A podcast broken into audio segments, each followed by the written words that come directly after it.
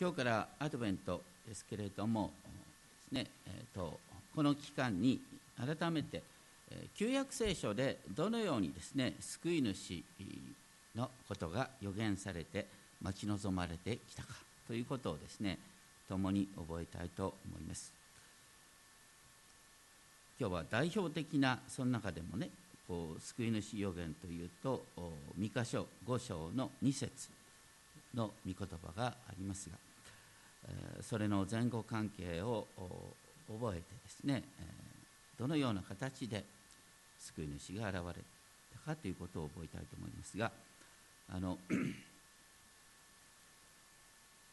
いろいろと最近のニュースを見ながらですね多くの人が平和を求めています。でもあの人間の歴史を振り返ってみると、ね、平和を望んだから平和になるっていうものでもない、ね、それぞれが考えてる平和のイメージが違うんです。フランスが考える平和のイメージシリアが考える平和のイメージロシアが考える平和のイメージが違うんです。あえて言うと平和の理想がぶつかることで戦争になるんです。その辺りをちょっと分かってない人がごめんなさい。平和を求めることで戦争を引き起こしてきたっていうのが人間の歴史なんです。それを分かってるだろうかっていうことですね。本当に自分にとっての都合のいい平和でなくて主が求める平和って何なのかっていうことを考えていかないといけないのかなと思います。今日のところでですね5章5節の御言葉平和を次のようにしてくるっていう箇所はこの方こそが彼らの平和となる。この方こそが平和となるというふうに訳すことができる。でしかも5章6節の終わりでは彼は私たちをアッシリアから救う。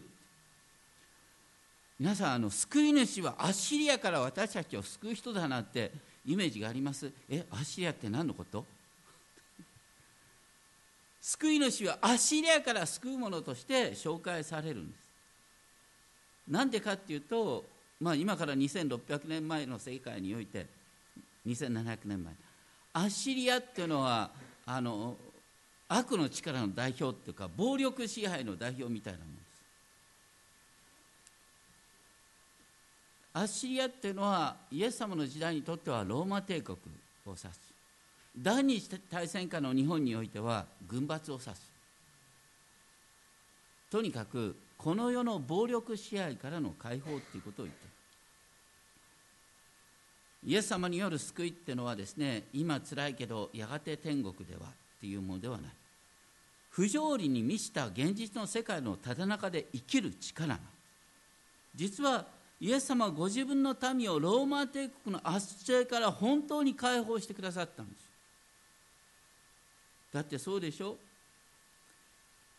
歴史を見るとですねイエス様を信じる人々が迫害の中でどんどんどんどんローマ帝国の中で増え広がっていってついにはローマ皇帝自身がイエス様の前にひざまずくようになるんです。一方イエス様の救いなんかそんなのね理想の話なんだよなんて言ってる人は何をした？独立戦争を起こしてですね国を滅亡させました。実はイエス様の救いというのは極めて現実的な話だった。そのことを改めて覚えてみたいと思います。預言者ミカこれは今から2750年前ぐらいの話。えらい遠い話でね。聖徳太子さんの2倍も古い時間ですよね。とにかく預言者ミカの時代っていうのはですね実は現代と似てるんですね。イスラエルは北と南に分かれていましたけれどもあのバブル的な景気の後ですね国がだんだんだんだん傾き出してきた。一方で隣の国がどんどんどんどん大きくなっていく。隣の国の軍事力が増し加わってですね私たちを圧迫してくる。でその国に対してどうやって対抗しようかってね。下に出てたらいいのかそれとも強硬に出たらいいのかっていうんでこう国論が二分される。それが当時のイスラエルだった。不思議なほどに現代と実は通じてる面があるんです。そしてそういうな中でですね1章から3章までですね主はイスラエル北と南両国に対して厳しい裁きを宣告される。でも一転してですね4章の1節から5節終わりの日これは厳密に言うとですね終わりの日々と書いてあるんですね。こう終わりの日々いわゆる神の救いが実現する日々のことが書いてある。実はこの4章の1節から3節はほとんど同じ表現がイザヤ書2章の2節から4節にも出てきます。どっちが先なんだっていろいろと説がありますが、まあ、一般的にはミカの予言の方が先だと言われています。でもどちらにしても主ご自身が与えている言葉ですからどっちが先でもいいんですけど大切なのは同じ表現が聖書の2箇所にそのままあるそれほど大切な言葉なんです大切なのは、ね、いろいろと私たち混乱している時に神がもたらそうとしている平和っていうのはどういう状態なのかっていうことをまず思い浮かべることなんだと思います。この歴史のゴールは主の平和の完成シャロームの完成に向かっています。それはどういうふうに描かれているかというとまず4章1節ですね。ミカが描くですねイスラエル。それはやがて滅亡に向かっていくイスラエルです。でそういう中で多くの人がエルサレムなんかね名前だけだよ平和の都とか言ってて。あんなちっぽけななんていう感じになっている。ところがここに書いてあるのはその終わりの日には主の家の山はさまざまな祭壇が置かれた高きところを見下ろす栄光に満ちた山としてそびえ立つ。その結果国々の民は本当にそこに流れ来る。世界中の人々が新しいエルサレム神殿に引き寄せられる様子が描かれる。その時主の家の山は地理的にどの山より高くなるっていうよりも世界中の人々にとってエルサレムは憧れとなるっていうんですね。そしてそこに多くのですね違法の民が来て世界中の人々が来てエルサレムの神こそが誠の神だって認めるようになる。みんなが言うさあ主の山ヤコブの神の家に登ろう。主はご自分の道を教えてくださる。私たちはその小道を歩もう。つまり世界中の人々がこの聖書の教えモーセによって与えられたトーラこれらを本当になんて素晴らしい見教えなんだと言ってみんな憧れて主の教えに憧れてエルサレムに集まってくるようになる。それはシオンから見教えが出エルサレムから主の言葉が出るからだ。エルサレムそれは神の見教えを知らせる発信基地になるんだ、ね、実際にそうですよね。今ちょっといろいろとありますけれども基本的にこの聖書の教えキリスト教の教えっていうのはエルサレムから始まってるんです。それが実現した。今実現しそしてこれからもなお広がっていく。大切なのは平和ができるための秘訣は何かっていうとみんなが主の見教えを素晴らしいと言って憧れて主の見教えに引き寄せられてエルサレムに集まってくるっていうことですね。地理的にエルサレムに集まってこなくてもいいんです。とにかく主の見教えをみんなが喜んでいく。その結果として争いがなくなるんだよっていうことを言って3節では4章3節主は多くの国々の民の間を裁く。裁くっていうのは治める主ご自身が治め遠く跳ねた強い国々に判決を下す。主はね暴力を誇っている国々を打ち砕く。そして世界に平和が実現する様子がこう書いてある。それは4章3節。彼らはその剣を好きにその槍を鎌に打ち直し国々に向かって剣を上げず二度と戦いのことを習わない。これすごいことですね。あのこう最近ねあのこう農工具なんてさあの好きだとかさ鎌とかさ全然イメージが分からないかもしれない。言ってることはですね同じ鉄で作る道具なんだけど鉄で剣を作るのかそれとも農業のための農工具を作るのかっていうことなんです。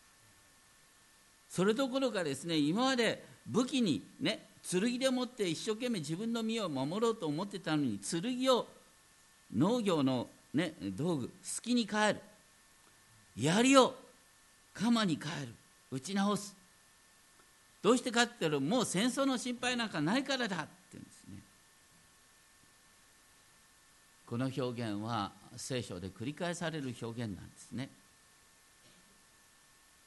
それは世界中から戦争の恐怖がなくなって戦いの訓練もなくなるから。でもね考えてみたら私たちって小さい頃から戦いの訓練を受けてるよね。自分の身を守るための戦いの訓練だったりね議論で相手を打ち負かすとかさある意味で戦いの訓練してんだよ。ね成績どっちが、ね、大体成績なんてあの何なんだあのあれ偏差値とか言って。要するにどういう話だよね。人より内まか人より先を行った者が勝利者だなんてさまさに戦争だよ。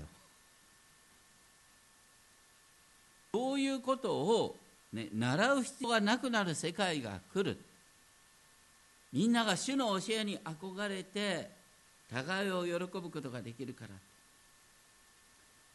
そして4節彼らは皆おのの自分のブドウの木の下やイチジクの木の下に座り彼らを脅かす者はいない。財産を守る必要も感じなくなるんだ。なぜなら万軍の主の御口が告げられるから私たちは弱くても万軍の主ご自身が守ってくださるっていうことが分かるから。5節たとえねこんなふうに訳すことができたとえ全ての国々の民がおのおの自分の神の名によって歩むことがあっても周りの人々が勝手な神を求めるとしてもでもこの私は私たちは世々限りなく私たちの神ヤハフェの皆によって歩もう。人が何と言おうとも私は主の皆によって歩もう。なぜなら主は私を守ってくださり主はこの世界を平和の完成に導いてくださるんだから。でその後4章の6節からのところ4章の6節からはその日これは単数形ですけれどもその日具体的に実現する救いのことが書いてある。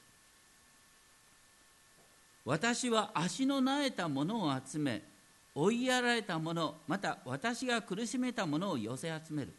私は足のなえた者を残りの者とし遠く移された者を強い。国民とする。主はシオンの山で今より常しえまで彼らの王となる。足のなえた者の癒しがこのミカの予言の成就。人の働きを見るとですね初代教会時代ですねペテロとヨハネがエルサレム神殿の美しの門でですね生まれつき足の苗えた人を癒しました。その時ペテロはですねこの古式に向かってこう言った。金銀は私に言わない。しかし私にあるものをあげよう。ナザレのイエス・キリストの名によって歩きなさい。と言った。するとこの人は踊り上がってまっすぐ立って歩き出し神を賛美しつつ宮に入っていった。って書いてあります。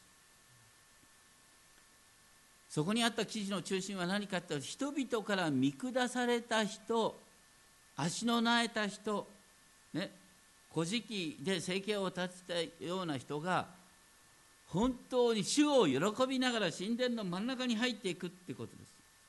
そしてペテロもヨハネもですね主の皆によって教えてはならないと言って暴力の脅しを受けるんですけれどもそんなに関係なくねこの世の弱い人々が主の皆を崇めて強い国民とされたっていうことなんです。それはイエスがシオンの山で彼らの王となったからだ。そして4章の8節始まりあなたにって記されるんですけれども羊の群れの櫓シオンの娘のおからよ本当にですねエルサレムの娘の王国が今帰ってくるんだ。エルサレムが本当に国の上に立つ王国となるんだそれはイエスから始まっているんだっていうことを言ってるんです。そして4章10節で不思議なことが書いてあるんですけども奇想天外な救い。4章10節。身もだえしもがき回れシオンの娘よ子を産む女のように。なぜなら今あなたは町を出て野に宿りバビロンにまで行くのだからそこであなたは救われる。そこで主があがなってくださる。あなたの敵の手から。これはあの不思議なことなんですけれどもイスラエルが最終的な救いを体験するためにまずですねアシリアに出てアシリア帝国の後に出てくるバビロン帝国によって滅ぼされる必要があるということが書いてあるんです滅ぼされることによって救われる。どういうことを指しているかというとですねこのミカの時代同じイスラエルイスラエルの民同士でですねこう傷つけ合っていた。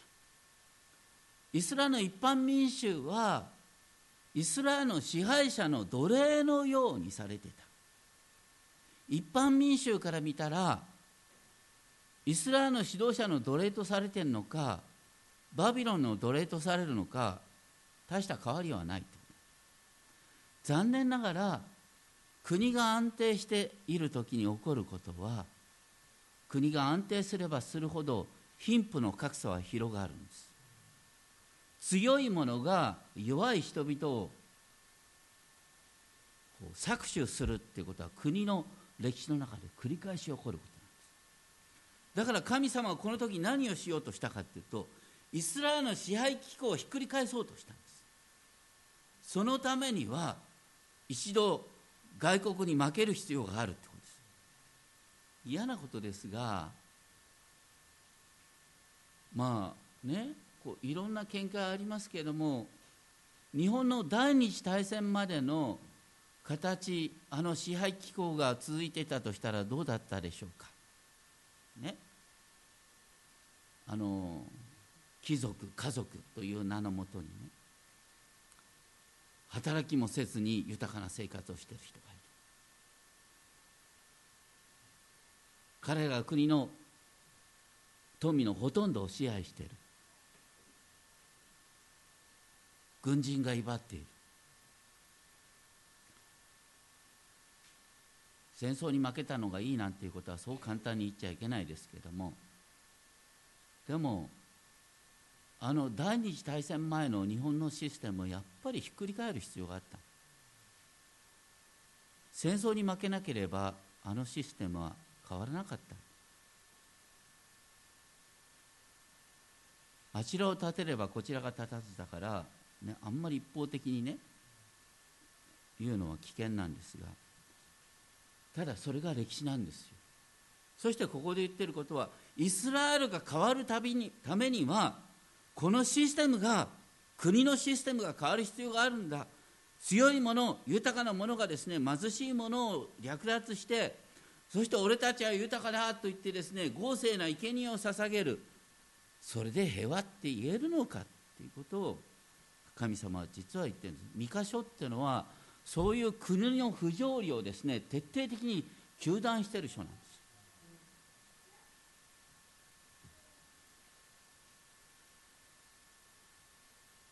だから足のなえた者が主を賛美する。キリストの教会において一番最初に教会のリーダーになっていくのは貧しい人々。漁師。酒税人。友情だった人。そういう逆転を神様起こしてくださるんだよ。ってで5章で初めでですね娘のようなひ弱な軍隊に召集を呼びながら絶望的な戦いに挑む。しかしそういう中でイスラエルの王がですね恥ずかしめを受けるっていうようなことが出てくる。でそういう中で救い主予言が出てくる。それが5章 2, 2節。ベツレヘムエフラテよあなたはユダの種族の中で最も小さいものだがあなたのうちからイスラエルの支配者になる者が出る。マタイの福音書2章でですねあの東方の博士たちが、ね、救い主の知らせを星で見て、ね、でエルサレムにやってきた。ヘロデ大王は慌てた。でヘロデ大王は預言者たちを集めてですねで予言によると救い主はどうやって誕生するかっていうことを聞いた。その時彼らはどこを開いたか。学者たちは三箇所を開いた。三箇所五章二節。ね。だから救い主の誕生って言ったら三日五章二節を開くっていうのがね当時の常識的な感覚だった。皆さん常識になってるでしょうか？ね救い主予言三日五章二節ってパッと今日以降言えるようにしましょうということですね。そしてであのマタイの福音書ではちょっと違ってんですね。マタイの5章のあマタイのマタイの福音書の2章ではこう書いてある。ユダの地ベツレヘムあなたはユダを治める者たちの中で決して一番小さくはない。私の民イスラエルを治める支配者があなたから出るのだから。三箇所ではベツレヘムエフラテとなってマタイの福音書ではユダの地ベツレヘムとなっている。あの実はベツレヘムっていうのは昔2つあったからっていう話なんですけれども。でとにかくダビデの出生の場所それがベツレヘムエフラテなんですね。でこのダビデの町において救い主が生まれる。でどうしてダビデの町でっていうかっていうと、ねえ、ダビデ契約っていうのがあるんですね。それはダビデの家は永遠に続くっていうことです。だから一見ですね目のイエス様の時代目の前ダビデ王家が立たれているように見えたけども実はダビデの王家は人知れずにずっと続いていたんだ。でその王家の人知れず続いてる王家の中から救い主が生まれる。しかも生まれる場所はベツレヘム。ダビデの町である必要がある。ということが三箇所から出てくるわけです。そしてこう三箇所5章の3節ではですね救い主の誕生までイスラエルは外国の支配下にあるんだっていうことが示唆されてる。でも救い主の誕生とともにですね世界中に散らされていた神の民がエルサレムに集められてそしてイエス様を救い主と告白するんだっていう様子が書いてあります。実際イエス様の後ですねペントペンテコステの時に3000人ほど世界中から集まったユダヤ人がイエス様を信じるようになったって話が出てくる。でそういう話があるんですけれども5章4節彼は立って主の力と彼の神主の皆の意向によって群れを飼い彼らは安らかに住まう。イスラエルが大牧者ごめんなさいイエス様が大牧者となって神の民を導くっていうことが書いてある。ですから4章をはじめですね主ご自身が全地に平和を実現すると言ってた話がこの5章7節ではですね主が平和をもたらすっていう話が5章7節ではですねこう救い主が誕生する救い主が彼らの王となって民を導く。主ご自身の直接平和をもたらすっていう話がこの主の救い主いわゆるキリストを通して平和が実現するっていう話になっていくんです。だから5章5節ではですねこの方こそが彼らの平和となる、まあ、多くの英語訳はこの方こそが彼らの平和となるって訳されています。2箇所5章5節。要するにイエス・キリストこそが平和なんです。私たち本当に分かってるだろうか。イエス・キリストが平和。あのね多くの人がねイエス様の救いをねあまりにも個人的な出来事個人的な魂の救いっていうことに次元に捉えすぎてる。でも聖書が語ってる救いっていうのはイエス様は全世界の王として全世界に平和を実現するってことなんです。全世界の平和こそが救いの意味なんです。イエスこそが彼らの平和となる。この方こそが彼らの平和となる。私たちどっかであまりにも利己的な救いを求めてませんか？私が救われそうじゃない。聖書が書いてるの全世界が救われることをあなたはそれを願ってるか。全世界の平和を願っているか。早いところこの嫌なところからですね自由になってですね魂が天国に行って昼寝できればいい。ハープの音を聞きながら。それが救いなんですか？そうじゃない。この方こそが平和となる。でも同時にこの方がもたらす平和は具体的にこの地上ではやっぱり軍事力を誇っている人がいるんですよ。その軍事力を誇っている人をこの救い主は最終的にですねその軍事力を砕くって言ってる。んです、まあ、この辺りがわからないのはあの旧約予言では救い主はですね困った人を救うと同時にあの横暴な人を打ち砕くって書いてあるんです。力で打ち砕くって書いてあるんです。今日一番最初に読んだ詩編2編。ね。詩編2編では何書いてあるかって救い主は、ね、鉄の杖で鉄の杖で神の敵を打ち砕くって書いてあるこれはキリストの再臨によって実現する。黙示録には黙示録に出てくる救い主のイメージっていうのは力で神の敵を打ち破る姿として出てくるんです。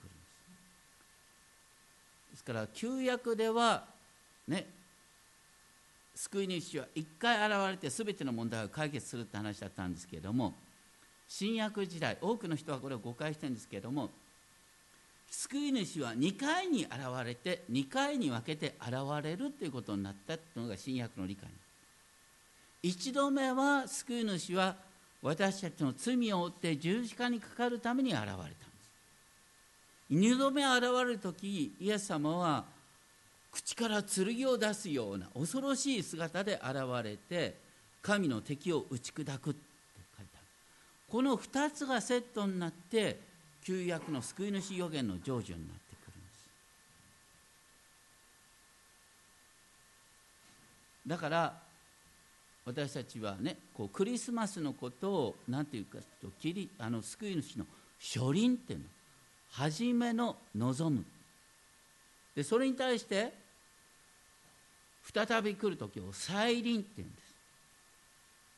再臨っていうのはこの地に平和をもたらすために再び来る。その時は救い主は力を持って、ね、横暴な民を裁くって書いて旧約はこの初輪と再臨をセットにして救い主の現れって考えてた。だから救い主があまりにも弱っちい姿で現れた時に誰も信じることができなかった。さっきあったようにスーパースターによる紹介を待たなければ人々は信じることができなかったって話なんで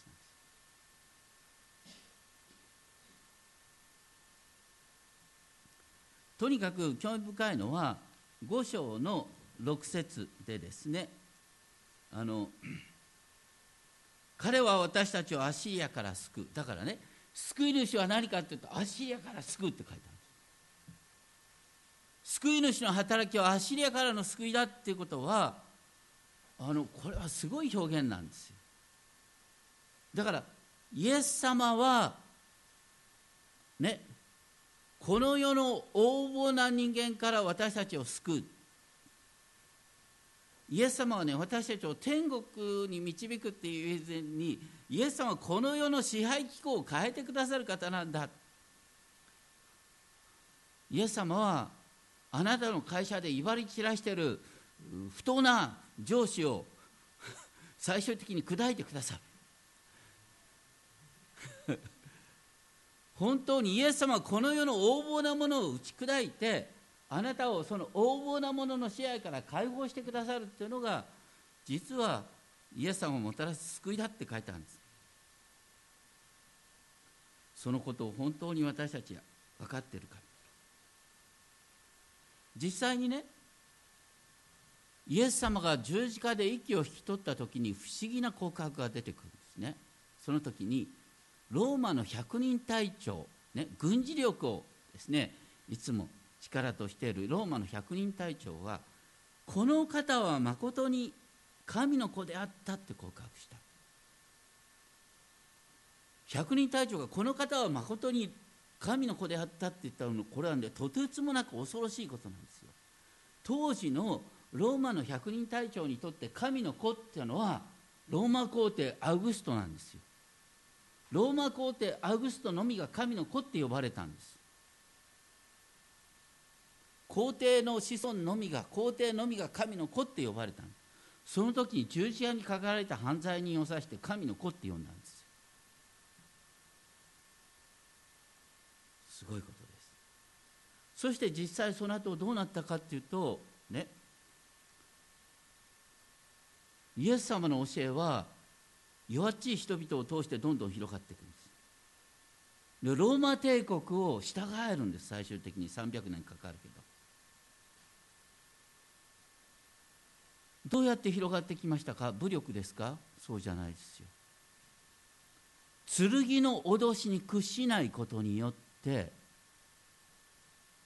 ねローマ帝国の支配は剣の支配クリスチャンの支配は何かっていうと別に殺されたって大丈夫。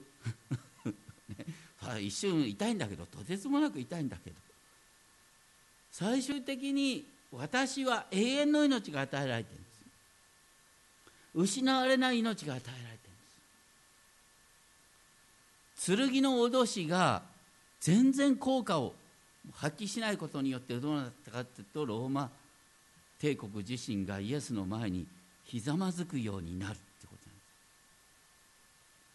す。実際そしてここのところでね彼は私たちを足リから救うっていうこのねミカの予言を一番ダイレクトに聞いたのは誰かっていうとミカの重なった時代にですねあのエルサレムの王様でヒゼキヤっていう王様がいた。ヒゼキヤっていう王様はですねあのダビデ王家の中でも傑出した王様。の この時ヒゼキヤの時代ですね北王国イスラエルがアシリアによって滅ぼされたんです。そして、えー、アシリア軍がですねエルサレムを包囲したんです。誰の目にもですねヒゼキヤは降伏するしかなかった。ところがヒゼキヤはミカのこの予言ね美香さんの予言というのはヒゼキヤのちょっと前なんです。数十年ぐらい前です。ミカの励ましを受けていや主は救ってくださるんだ。主はアッシリアから救ってくださる方なんだっていうことを固く信じて必死にお祈りをした。みんな断食してお祈りした。どうなったかっていうとねもうヒゼキヤは負けるのが当たり前だったんだけれども不思議にねこうエルサレムのみんなが一生懸命お祈りしてたらこうアシリア包囲網ね18万5千人の軍隊当時のエルサレムは人口4万5千ぐらいだとかいう、ね、それを18万5千人の軍隊で覆ってた。神様が見つかりを送ってアシリア軍を同士討ちさせたんですよ。アシリアは戦ってもいないのにこうあの退却するんですよ。退却したところで王様はですねあの家来によって殺されるんです。まさに神はアッシリアから救ってくださったんです。何によってかお祈りによってですよ。彼らは何もしなかった。何の武器も使わなかった。ただ万軍の主に信頼してお祈りをした。だ救ってくださった。これは歴史上あったことなんです。これこそが聖書の中心中の中心のストーリーなんです。誰が考えたってアッシリアに負けるしかない。でもヒゼキヤが本当にへりくらって自分の罪を悔い改めて今までの私たちの政治は間違ってました。で私たちはね外国と穏便にやろうと思って外国の神々まで輸入してですね外国と仲良くすることを考えてました。とんでもないことをしました。悔い改めます。って必死に神様に前にへりくだってすがった時に神様は立ちどころに敵を打ち破ってくださった。それと同じように救い主はこの世界に救いをもたらしてくださるんだっていうことがこの救い主予言なんですだから救い主はまさに足やから救う。救い主はまさにね目の前の横暴な人間からあなたを救ってくださる。どうやって救われるかっていうと不思議な形。右の方を打たれたら左の方を向けなさい。神があなたの味方だからあなたは戦わなくたって大丈夫なんだよ。あなたのすべき最最も大切な戦いは祈りなんだっていうことなんです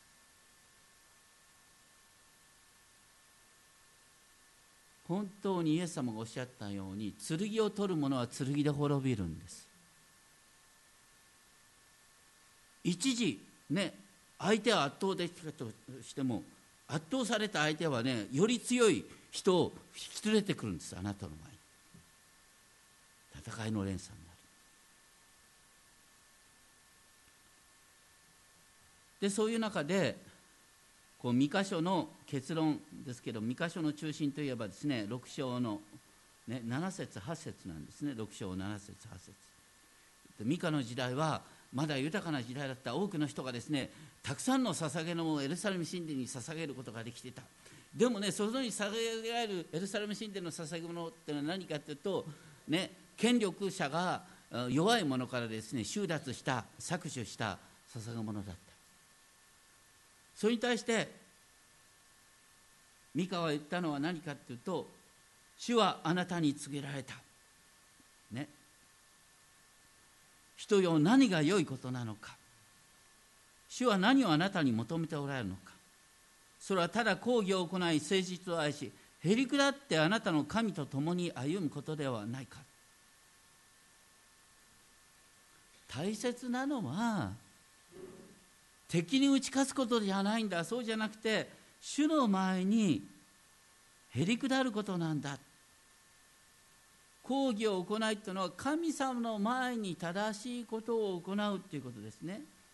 誠実を愛するって誠実っていう言葉ヘブル語でヘセドっていうねこれは私が何度言いますがヘセドっていうのは真実の愛とか契約の愛とかね。だから契約の愛を愛するって面白い言葉。契約の愛を愛する。真実の愛を愛する。見せかけの愛じゃなくて本当に変わらない愛を私は大切にして生きる。そしてへりくだってあなたの神と共に歩む。あなたの神と共に歩むって私たちは主の祈りでですね御心の天におけるがごとく地にもなさせたまえ。だから神様のご意志を私の意志とさせてくださいってお祈りしてんだよね。それ毎日本当に主よあなたの御心を私の心としてくださいと祈っていく中でこの地に平和が広がっていくんだよってことイエス様はですねあの几帳面な生活ばかりに気を取られているパリサイ人を非難してこんなことをおっしゃった。災いだ。事前の立法学者パリサイ人。お前たちは発火イノンドクミンなどの10分の1を治めているが立法の中ではるかに重要なもの正義と憐れみと誠実をおろそかにしているのです。これこそしなければならないことです。ただし10分の1もおろそかにしてはいけません。あの献金ほどねある意味では私たちの思いを表すものはないね。だからこれはとても大切なんだけどもでも当時のパリサイ人はねあの義務を果たすってことはあまりにも一生懸命になってた私たちは義務を果たしてます果たしてますって。で義務を果たしてるはずなんですけども最も大切なことを忘れてた何かっていうと周りの人々の声に全然耳が向かっていなかった。人々の心の声が聞こえなくなった。本当にこの世界の悲しみが分かんなくなってた。世界の悲しみ見ながらあれは神の裁きなんだよいい君だとか言ってね。私は神様の前にちゃんと生きてる。だから生活も困らない。あいつらはクズなんだ。そういうのは何なんだミカが言ってることはね大変こう多額の献金捧げることをできるよりもそれよりもあなたが神と共に歩むことなんだ。ただイエス様ここで10分の1も大切だって言ってるからこれは献金は大切なんですけれども。でもそれ以上に大切なのはあなたの隣人の痛みを聞くことができてるか実は私たち知らないうちにね訓練を受けて相手を圧倒することを議論に打ち勝つことを議論に打ち勝つことには適当に相手の言うことをですね聞いてそして弱いところを引き出してわーっと突っ込めばいい。戦いなんだ。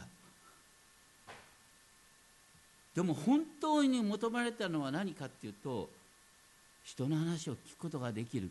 人の話を聞くっていうことと神の御心を聞くっていうことは実はこれは同じことなんです。人の話を聞けない人は神様の御心も聞くことができません。本当にそうです。